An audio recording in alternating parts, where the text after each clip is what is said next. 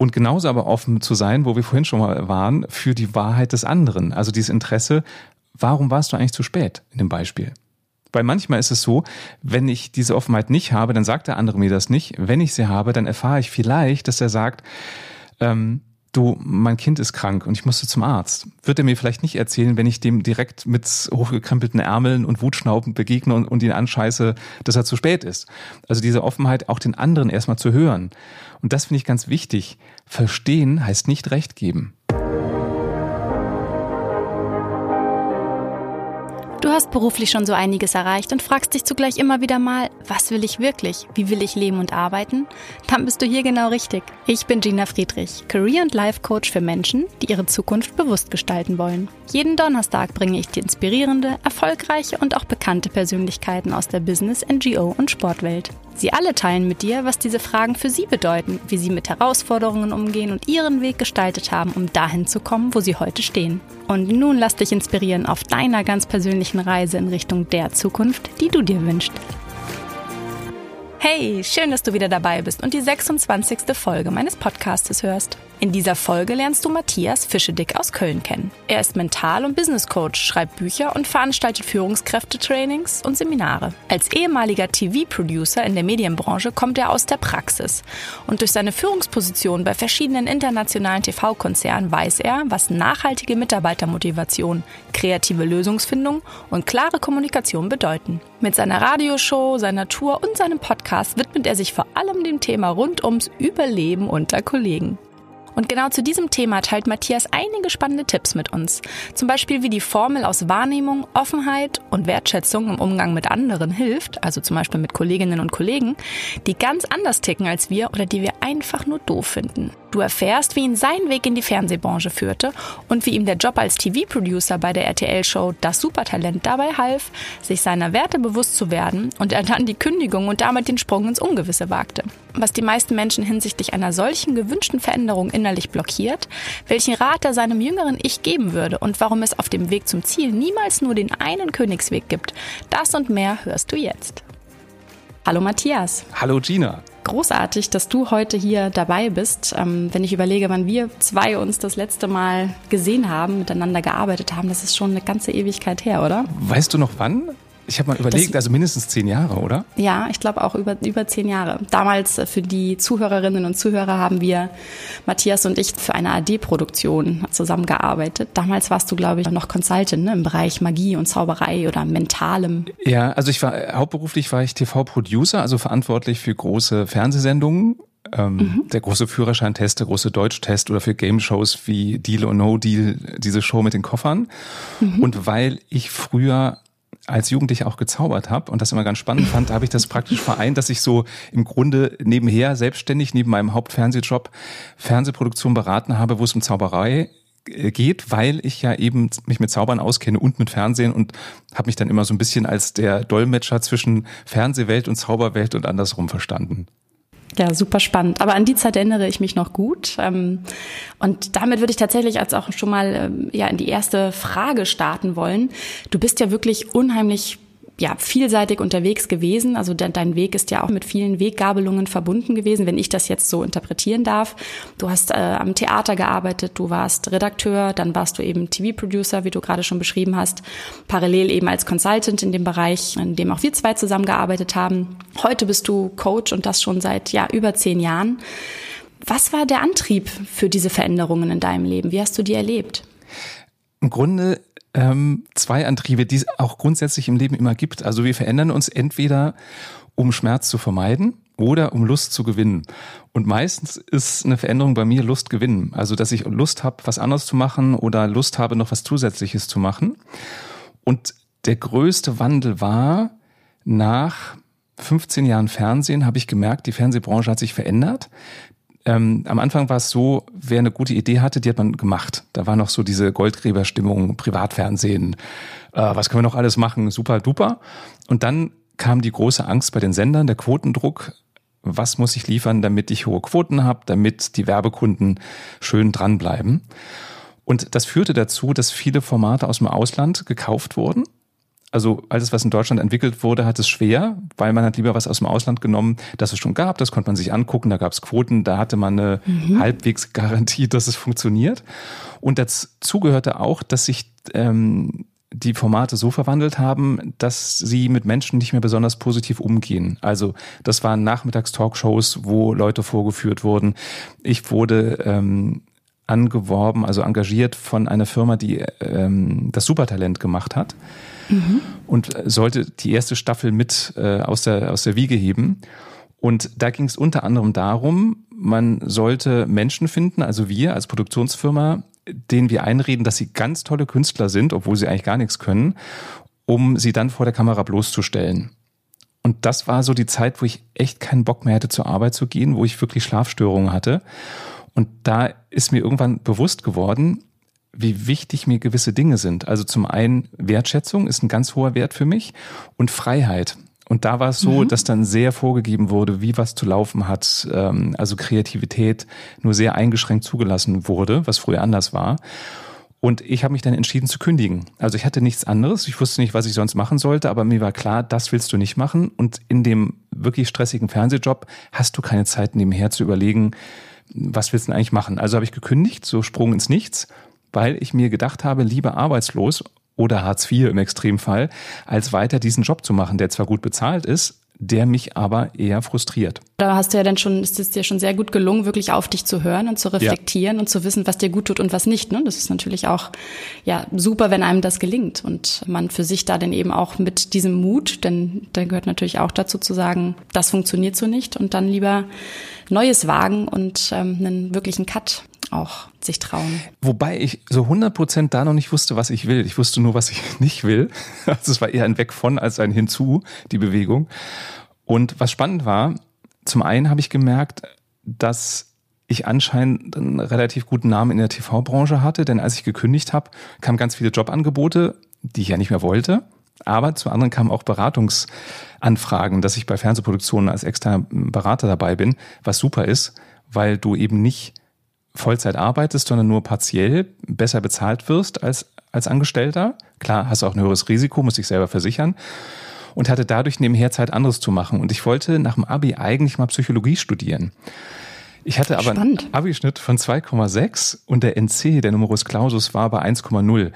Heißt, ich hätte eigentlich, keine Ahnung, wie viel Wartesemester gebraucht, um überhaupt im Studium anzufangen. Und dann habe ich gedacht, ach nee, das Risiko gehe ich nicht ein, weil dann warte ich ewig, bevor ich anfange und vielleicht merke ich ja dann, das ist doch nicht das, was ich will, mache ich mir besser nicht. Und meine Mutter, die Schauspielerin, daher kannte ich schon so die Medienwelt und habe mich dann eben entschieden, ich gehe lieber zur Medienschule und bin so die, den Fernsehweg eben gegangen. Und an dieses, äh, diesen Impuls, Psychologie zu studieren, habe ich mich nach meiner Kündigung erinnert und habe dann gedacht, wie kannst du das anders machen und kam auf Coach. Und dann habe ich parallel zu meinen Beraterjobs, die ich beim Fernsehen gemacht habe, ähm, verschiedene Coaching-Ausbildungen gemacht. Also da war für dich dann der Blick zurück, der wieder ein kleines Feuer entfacht hat, was dann ja dich heute zu diesem wunderbaren Beruf gebracht hat. Ich muss so ein bisschen schmunzeln, weil es mir ähnlich ging. Ich habe tatsächlich auch in meinem Studium, ich habe International Business studiert mhm. und in der Zeit durch einen sehr guten Freund, der auch sehr erfolgreicher Coach war, diesen Beruf kennengelernt und dachte, boah, Wahnsinn, das ist es eigentlich.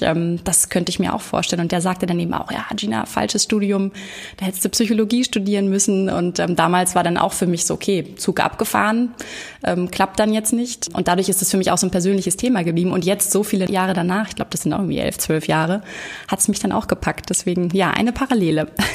Noch eine Parallele tatsächlich. Siehst du mal. Und ich glaube ja, also ich hatte in ähm, zumindest einer Coaching-Ausbildung auch sehr junge Teilnehmer. Ich glaube, als Coach brauchst du auch eine gewisse Lebenserfahrung und gerade wenn das Leben nicht geradlinig gelaufen ist, ist das eine super Voraussetzung, weil du zum einen eine vielfältigere Erfahrung hast und zum anderen selber erlebt hast, das Leben ist nun mal nicht so eine gerade, schöne Autobahn, sondern da gibt's halt mal Kurven und es ist mal holprig und so weiter. Und wenn du es selber erlebt hast, hast du natürlich ein ganz anderes Verständnis für dein, deine Klienten. Das sehe ich heute tatsächlich auch genauso, dass dieser Zickzackweg, den ich äh, ja rückblickend gefühlt äh, immer mal wieder genommen habe, dass es genau das gebraucht hat, um mich zu der Person zu machen, die ich heute bin, die eben mit all diesen Erfahrungen, wie du sie gerade so schön beschrieben hast, Menschen eben auch auf ihrem Weg begleiten kann. Deswegen, das war damals auch nicht die richtige Zeit, ja. aber so sind wir zwei dann ja doch irgendwie noch angekommen, denn es scheint ja auch ein Job zu sein, der dir unheimlich viel Freude macht. Du machst ja ganz viele oder hast ganz viele verschiedene Formate in dem Bereich, wie du eben Menschen erreichst und sie unterstützen willst. Also scheinst du angekommen zu sein. Ja, wobei ich fühle mich gar nicht angekommen im positiven Sinne, sondern es ist halt immer noch spannend. Ich habe gerade so im Kopf gehabt, ähm, oft sagt, hört man ja sowas wie, ja, das ist noch ein Lernfeld und du kannst aus allem was lernen und das hört sich so anstrengend an. Also es stimmt, ja, ich kann aus allem was lernen, auch aus jeder Krise, aber dieses, äh, was will das Leben dir damit sagen, hat immer für mich so was Belastendes und ich bin eher ein Typ für Leichtigkeit und ich sehe es als Abenteuer so. Ach, ist ja spannend. Was denn jetzt gerade passiert? Habe ich gar nicht mit gerechnet. Lass mal gucken, wie wir da rauskommen. Und das hat für mich eine größere Leichtigkeit als, ja, und was kannst du daraus lernen? Da hast du recht. Ähm, jetzt überlege ich gerade auch nochmal so im Rückblick bei mir. Wie hast du für dich die Reaktion von außen erlebt, ne? Weil das ja schon einige Schritte waren, einige Veränderungen, gut, ne? Es gab natürlich auch irgendwie verbindende Elemente auf dieser Reise, diesem Abenteuer, das du jetzt so durchlebt hast, was ja noch nicht aufgehört hat, wie du gerade beschrieben hast. Aber wie hast du die Reaktion von außen erlebt? Also von meiner Familie immer Unterstützung. Also mein, bei meinen Eltern war es immer schon so, die, die sagten, wir wollen, dass du happy bist. Das Einzige, worauf sie bestanden haben, war, dass meine Schwester und ich, ich habe eine Zwillingsschwester, dass wir Abi machen, alleine aus dem Grund, dass wir die freie Wahl haben, ob wir später studieren wollen oder nicht. Also es war nie die Ansage, ihr müsst aber studieren. Es war einfach, wir wollen, dass ihr die Voraussetzungen habt, um wirklich jegliche Ausbildungsform anzugehen, die ihr haben wollt. Also von meinen Eltern war das total positiv. Mein Vater kann sich, glaube ich, bis heute nicht so ganz vorstellen, was man als Coach macht. Wahrscheinlich kann das keiner sich vorstellen, der noch nicht beim Coach war. Weil für viele ist es ja so eine Idee, bist du Psychologe oder bist du Berater? Und das sind wir beides nicht. Wir sind ja irgendwie mhm. so dazwischen, denke ich mal. Oder sagen wir mal, vielleicht sind wir Reflexionspartner, weil das ist ja die Idee, dass der Klient selber seine Ideen entwickelt, die zu ihm passen und wir helfen halt, dass er aus verschiedenen Richtungen mal drauf guckt, um neue Impulse zu kriegen, neue Einblicke auf sein eigenes Leben zu kriegen. Also von der Familie war es positiv.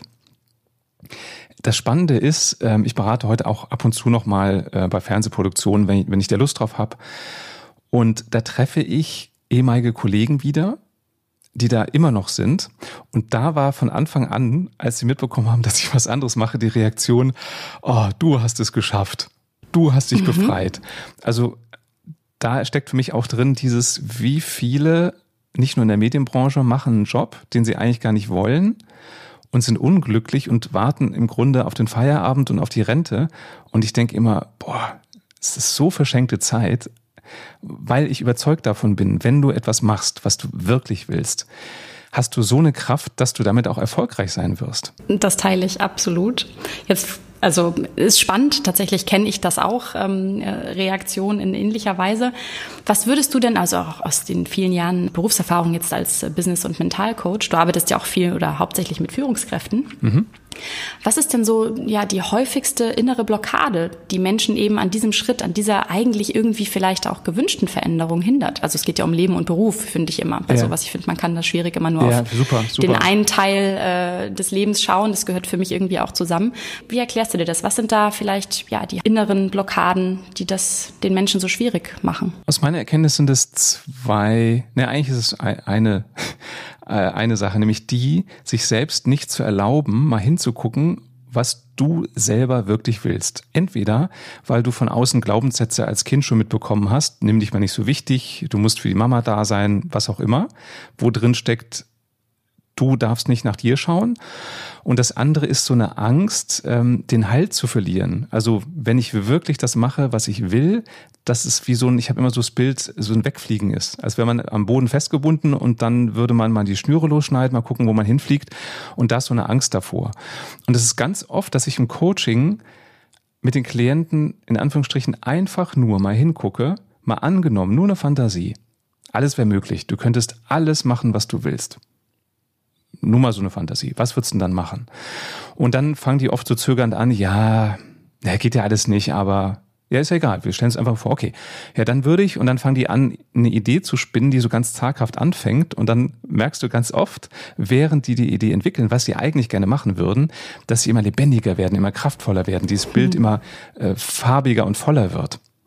Und das ist ganz oft der, der Kernpunkt, dieses sich selbst im Weg stehen, sich selber nicht erlauben, auch nur hinzugucken. Du musst es ja gar nicht machen. Einfach nur mal hinzugucken, was würde ich denn tun wollen, wenn alles möglich wäre. Und das einmal so gedanklich durchspielen und sich da auch ein bisschen reinfühlen. Genau. Und das Spannende ist, wenn du weißt, was dein Ideal wäre, das spürst du ja, dann kannst du das als Maßstab nehmen und gucken, okay, was davon ist heute schon erfüllt? Und was ist vielleicht gerade nicht erfüllt? Denn alles, was nicht erfüllt ist, macht dir das Leben schwer. Meine Definition von Burnout ist, dass du gegen deine Werte lebst. Dass du genau das Gegenteil von dem machst, was du eigentlich gerne machst. Also meinetwegen, dein Wert ist Freiheit. Du arbeitest aber auf dem Amt und musst alles nach irgendwelchen Normen und Vorschriften machen. Das ist klar, dass es dir keine Energie gibt, sondern Energie raubt. Also Burnout ist für mich immer so der Riesenzaunpfahl, mit dem das Unbewusste winkt und sagt, ey, du machst hier gerade Dinge, die komplett gegen das gehen, was du eigentlich machen willst. Das hatte ich tatsächlich auch in einem Interview, das du gegeben hast, gelesen, dass du eben diese Verbindung herstellst zwischen psychischen und physischen Krankheiten. Ja. Und wie das eben mit, ja, mit dem aktuell nicht so gelebten Lebensweg, der eigentlich ja den eigentlichen Wünschen entspricht, das war jetzt einmal eigentlich zu viel, aber dass du davon überzeugt bist. Absolut. Und das meinst du jetzt nicht nur auf mentaler Ebene in Bezug auf ne, Burnout, sondern auch körperliche Symptome. Ja. Das sagst du, kann man alles vielleicht sogar darauf zurückführen. Ja, also ich arbeite auch mit meinem Osteopathen zusammen, bei dem ich in Behandlung bin.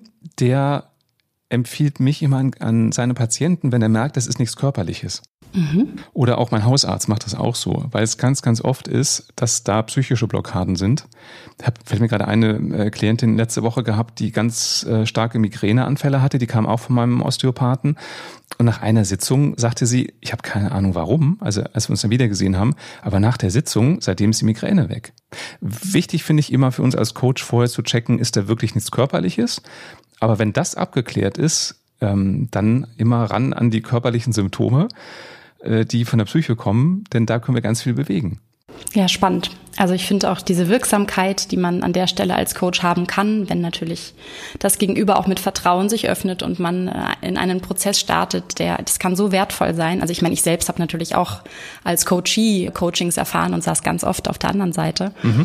Und ich halte das einfach auch für eine ganz großartige Möglichkeit, wenn man das Gefühl hat, Mensch, irgendwie weiß ich, das ist gerade nicht das Richtige oder das ist nicht mehr das Richtige, aber wohin die Reise gehen soll, weiß ich noch gar nicht. Diese Wirksamkeit und dieses Menschen auf ihrem Weg so unterstützen zu können, ich finde das so wertvoll und so großartig. Was war denn ja in, in der Zeit, die du jetzt als Coach unterwegs bist, gab es da irgendwie mal so, ein, so den größten Aha-Moment, den du mit uns teilen kannst? Der größte Aha-Moment? Also ich habe ganz oft Aha-Momente und so ein Kern ist, ähm, ich habe von meinem ersten Coaching-Lehrer, bei dem ich die systemische Ausbildung gemacht habe, äh, Doktor Klaus Biedermann, ein toller Mann, habe ich ganz viel gelernt an Grundhaltung. Also wir haben auch Techniken gelernt, aber das für mich im Arbeitsalltag, das als Coach, das Wichtigste ist die Grundhaltung als Coach. Und das sind immer wieder so kleine und dann auch wieder große Aha-Momente, dass ich merke in Situationen, wo ich denke, okay, wie gehst du jetzt damit um mit dem Klienten, dass ich mich an diese Grundhaltungen erinnere. Und da die Lösung drin steckt. Und eine Grundhaltung ist, es gibt so viele Wahrheiten, wie es Menschen gibt. Und das ist, glaube ich, auch der Kern, warum wir so oft Konflikte mit anderen haben. Weil wir glauben, wir wissen, wie es geht. Wir wissen, was die richtigen Werte sind. Wir wissen, was die richtigen Spielregeln im Spiel des Lebens sind. Und übersehen dabei, jeder hat aufgrund seiner Erziehung, seiner Erfahrung eine andere Idee, was richtig und was falsch ist. Und keiner von uns hat Recht und keiner hat Unrecht. Also jeder hat einfach eine andere Idee. Und wenn wir das einmal klargezogen haben, dann können wir ganz anders mit Menschen umgehen. Heißt auch für mich im Coaching, wenn ein Klient kommt und eine ungewöhnliche Vorstellung hat, wie das Leben funktioniert, eben diese Haltung zu haben, okay, das ist deine Sicht und die ist genauso wertvoll wie meine Sicht. Also diese Gelassenheit ausstrahlen. Und das bewegt ganz oft was bei Klienten, die so ein bisschen, ich sag mal, schräg sind, weil sie im Arbeitsalltag oder auch im, im privaten Alltag ganz oft einen Widerstand spüren gegen ihre Art zu denken. Und ich als Coach, wenn ich damit souverän umgehen kann, wenn ich das hinnehmen kann und sagen kann, ah, okay, so ist das, ja, ah, mhm, dann ist das für den schon mal eine Erleichterung. Also welche Kleinigkeiten großen Einfluss haben. Und das hilft auch im, im Alltag. Also wenn ein Kollege komplett andere Ideen hat, wie die Arbeit funktioniert, nicht in Widerstand gehen, sondern eine Offenheit zu haben. Hast du da einen Tipp, wie das jemandem gut gelingen kann, der vielleicht für sich oder die für sich jetzt vielleicht sagt, Mensch, stimmt, da würde ich auch gern mal mehr ja, so reflektierter sein und das ja. ein bisschen besser beobachten. Hast du da vielleicht einen Tipp, wie das gelingen kann? Also das eine ist eben dieses Bewusstsein. Es gibt so viele Wahrheiten, wie es Menschen gibt. Und eben das eher als Wahrheitensammlung zu nehmen. Also wenn einer komplett anders tickt als wir, nicht in Widerstand zu gehen, sondern zu denken, ach, das ist ja spannend, so kann man das auch sehen, erzähl mal mehr. Das heißt ja nicht, dass ich genauso ticken muss, dass ich genauso denken muss. Also das wäre ein Tipp, sich als Wahrheitensammler zu sehen. Äh, Jens Korsen, schöne Formulierung. Ja, Jens Korsen hat das entwickelt, ist nicht von mir, äh, aber es ist so, so stimmig. Ähm, und der andere Tipp ist, wenn wir einen Widerstand gegen einen Menschen spüren, wenn wir den doof finden, dann ist das das sichere Zeichen, dass der diametral andere Werte oder Vorstellungen, wie das Leben, das Arbeitsleben funktioniert hat, als wir. Wenn wir aber in diesem Widerstand sind, dann spürt das der andere. Und dann wird er sich nicht öffnen und dann wird es schwierig, mit dem einen guten Kontakt zu kriegen. Und da ist mein Tipp, such doch mal eine Kleinigkeit, ein kleines Detail, was du wirklich bei dem anderen magst. Also das kann die Frisur sein, das kann das Lachen sein, das kann das Parfum sein, das kann die Art zu argumentieren sein, was auch immer. Irgendeine Kleinigkeit wirst du finden, bei jedem Menschen. Und wenn du das bei den Kollegen machst oder bei den, bei den Menschen, die du eigentlich doof findest spontan, passieren zwei Dinge. Das eine ist, da du dich auf die Suche machst, wirst du feststellen, dass es mehr als dieses eine Detail gibt, was du liebenswert oder schätzenswert findest. Also du änderst schon mal deine Haltung ein bisschen, weil du merkst, so doof ist mhm. der ja gar nicht. Und das Zweite ist, dadurch, dass du auf die Suche gehst, bist du ja offener, du bist interessierter. Der andere weiß nicht warum, aber er spürt, oh, da ist eine Offenheit da. Und das führt, führt dazu, dass der andere auch offener ist. Und das ist dann eine bessere Grundlage, miteinander auszukommen, als eben in diesen Widerstand zu gehen, boah, der ist doof, so kann man doch nicht denken, das kann man doch so nicht machen.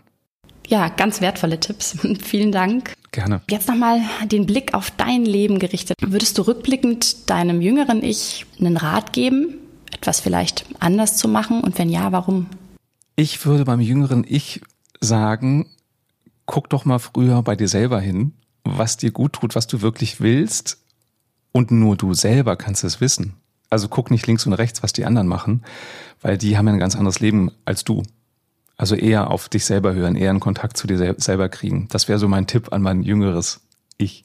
Und was könnte dabei helfen? Also es ist, gelingt nicht jedem oder jeder vielleicht direkt auf Anhieb für sich selbst. Also was waren vielleicht auch in deinem Leben rückblickend, aber auch eben, wenn du jetzt einer dir nahestehenden Person eben bei dieser Frage behilflich sein würdest? Also zum einen kann behilflich sein das Bewusstsein, dass es nicht den Königsweg gibt. Deswegen finde ich auch so Bücher wie So wirst du Millionär in drei Monaten als Thema haben. Absurd, weil die so funktionieren, dass jemand, der wirklich in drei Monaten oder einem Jahr oder wie auch immer Millionär geworden ist, beschreibt seinen Weg und glaubt, wenn einer das nachmacht, wird er auch Millionär. Das stimmt aber nicht, weil es so viele Faktoren gibt, die du nicht beeinflussen kannst, weil es so viele eigene Werte, Grundhaltung gibt, die wichtig sind, um diesen Weg zu gehen, dass es eben nicht so ein Blueprint, so, ein, so eine Blaupause gibt, wie man irgendwas machen muss, um irgendwas zu erreichen, sondern das kannst nur du selber mit deinen eigenen Qualitäten, mit deinen äh, eigenen Erfahrungen. Also das merke ich zum Beispiel, bei mir ist es so, mir geht es darum, Menschen zu entwickeln und das mache ich durch Coachings, das mache ich durch äh, Seminare, durch Trainings und auch durch Vorträge. Und ich vermische da halt meine Fernseherfahrung, also wie kann ich Informationen unterhaltsam und knackig ähm, verarbeiten mit meiner, äh, mit meinem Coach-Sein. Und das ist eine Mischung, das kann ja nicht jeder nachmachen, weil nicht jeder hat diese Fernseherfahrung wie ich. Und deswegen eben eine Sache ist, mach dir bewusst, nur du kannst wissen, was für dich gut ist und nur du hast die Zutaten für deinen Lebensweg. Und das andere ist, träum doch einfach mal, wie wäre dein perfekter Arbeitstag oder dein perfekter Tag? Was würde da passieren? Einfach nur mal träumen. Und das Schöne ist, wenn du damit anfängst, wird es dir vielleicht schwerfallen, aber wenn du immer mal wieder drüber nachdenkst oder kannst ja auch Fotos sammeln, aus Zeitungen ausschneiden und die so ein Vision Board, nennt man das, machen. Also so eine Collage mit Bildern, die für dich so das Gefühl geben, ja, da wirst du auch mal gerne hin. Und das muss gar nicht das fette Auto sein. Das kann auch lachende Menschen sein, wenn Freude dir wichtig ist und so weiter. Also denk drüber nach, wie wäre der perfekte Tag für dich? Und das verrät dir selber ganz viel darüber, wo du eigentlich sein möchtest. Jetzt überlege ich, oder stelle ich mir gerade die Frage, wenn du dir jetzt mal den perfekten Tag erträumen würdest, wäre der so viel anders als das, was du momentan leben darfst? Ähm, nee, er wäre nicht so komplett anders. Also mir ist zum Beispiel Abwechslung wichtig. Also ich habe ja die Standbeine Seminare, Einzelcoachings und Vorträge. Und wenn ich jetzt nur Vorträge machen würde, würde mich das nerven. Und genauso wäre ich genervt, wenn ich nur Coachings oder nur Seminare geben würde. Und diese Abwechslung ist für mich wichtig und deswegen habe ich ja schon ganz viel Einfluss drauf, mir meine Tage zum Großteil so zu machen, wie ich das will. Und was ich immer wieder bei mir merke, ist, ich gucke schon mal, was machen die Kollegen? Und weck mich dann immer wieder auf und sag, ja, cool, dass du mal hingeguckt hast, aber du gehst ja deinen Weg. Du musst es ja nicht genauso machen, wie die Kollegen das machen. Und das ist sowas, wo ich immer noch dazu lerne, aber das sehe ich jetzt nicht als irgendwie eine riesen Belastung, die ich loswerden muss, sondern einfach ein Be- Bewusstsein, immer wieder bei mir selber hinzugucken. Also könnte man fast sagen, du lebst eigentlich, ja, deinen beruflichen Traum. Genau so ist es. Also bei mir ist auch so, wenn ich gucke, es gibt manche Kollegen, die veranstalten selber Riesenkongresse, machen wahrscheinlich zehnmal so viel Umsatz wie ich. Und dann überlege ich manchmal, willst du das auch? Nein, will ich gar nicht.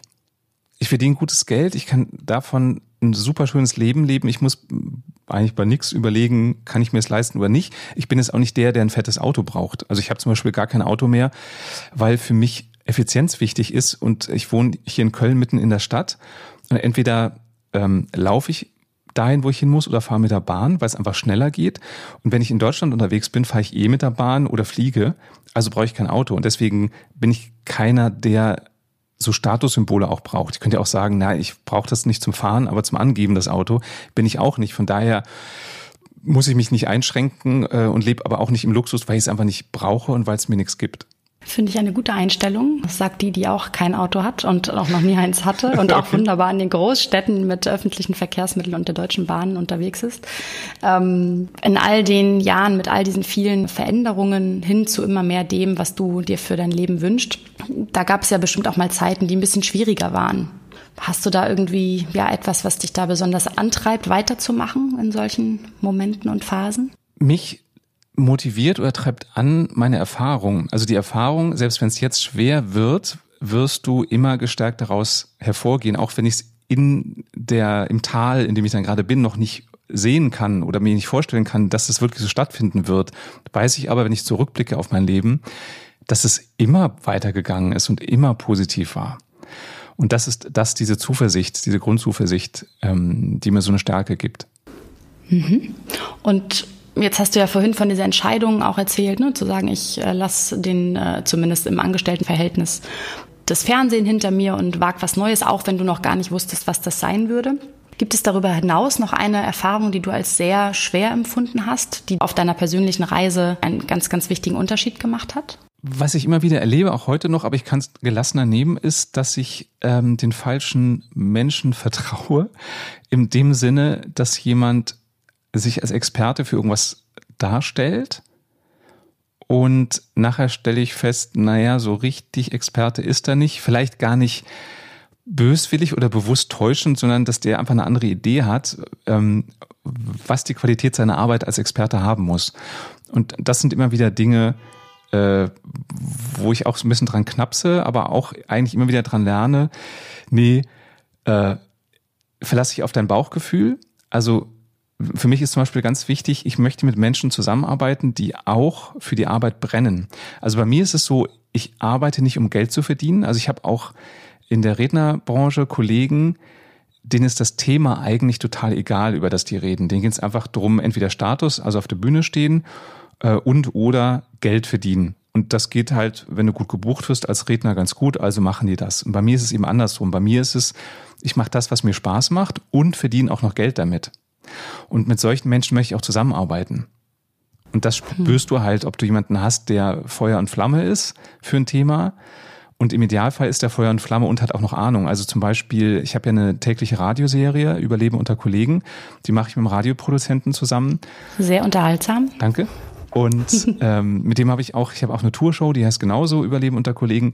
Ähm, mit dem habe ich auch die Tourshow entwickelt. Und bei dem ist es auch so, der brennt halt für die Tourshow, der brennt für die Radioshow. Und ja, wir verdienen auch Geld damit, jetzt nicht Unsummen, aber das kommt an zweiter Stelle. Und das macht mir dann halt Spaß, mit so jemandem zusammenzuarbeiten, der im Fall von Oliver Fersch, so heißt der, mein Co-Produzent, auch noch ein super Experte ist. Hm.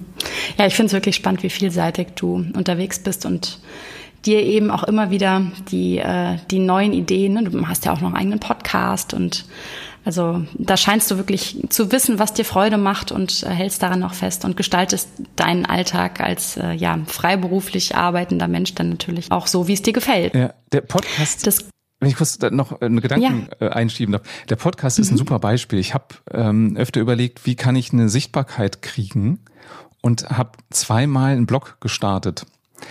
Und habe dann aber gemerkt, ja, ich schreibe gerne, aber nicht jeden Tag.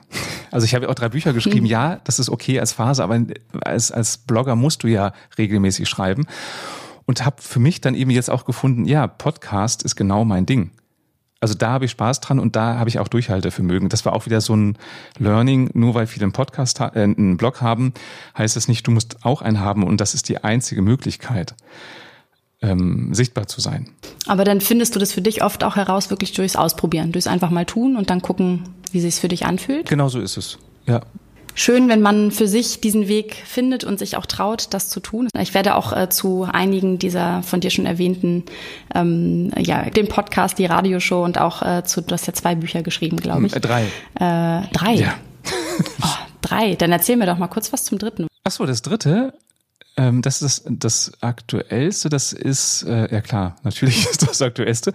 Das heißt, ähm, Überleben unter Kollegen, wie die Zusammenarbeit mit Nervensägen gelingt. Die, die Kurzformel sozusagen, um die sich das ganze Buch dreht, ist äh, die Wow-Strategie, also W O W, so wie der Ausruf der Begeisterung. Also nicht Aua, sondern Wow. Und das ist ein Akronym, da kann man sich ganz gut merken, was nötig ist, um einen guten Draht zu kriegen. Also das erste W steht für Wahrnehmung. Damit ist gemeint, wenn dich was nervt am Kollegen, check doch erstmal, was genau ist denn das?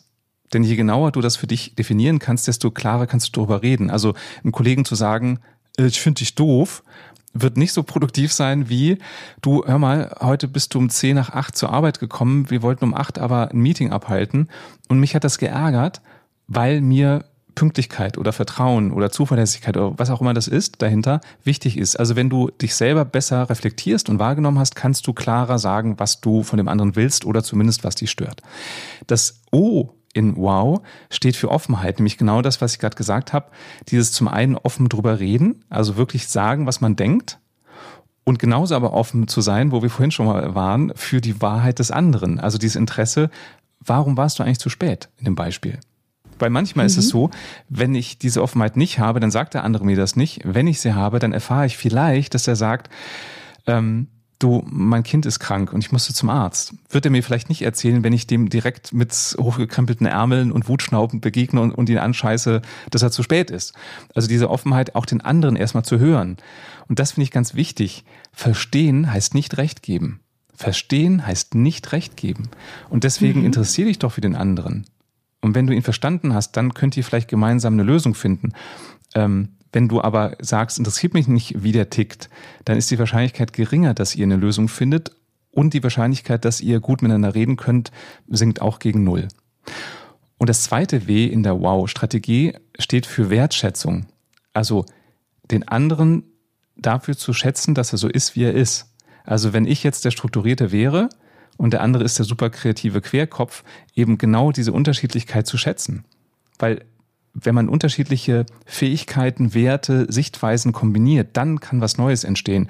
Und wie ich eben schon mal gesagt habe, in der heutigen Welt müssen wir möglichst viele neue Ideen haben, um mitzuhalten mit der Wirtschaft, mit der Entwicklung. Und das geht nur, wenn man möglichst verschiedene Charaktere zusammensteckt.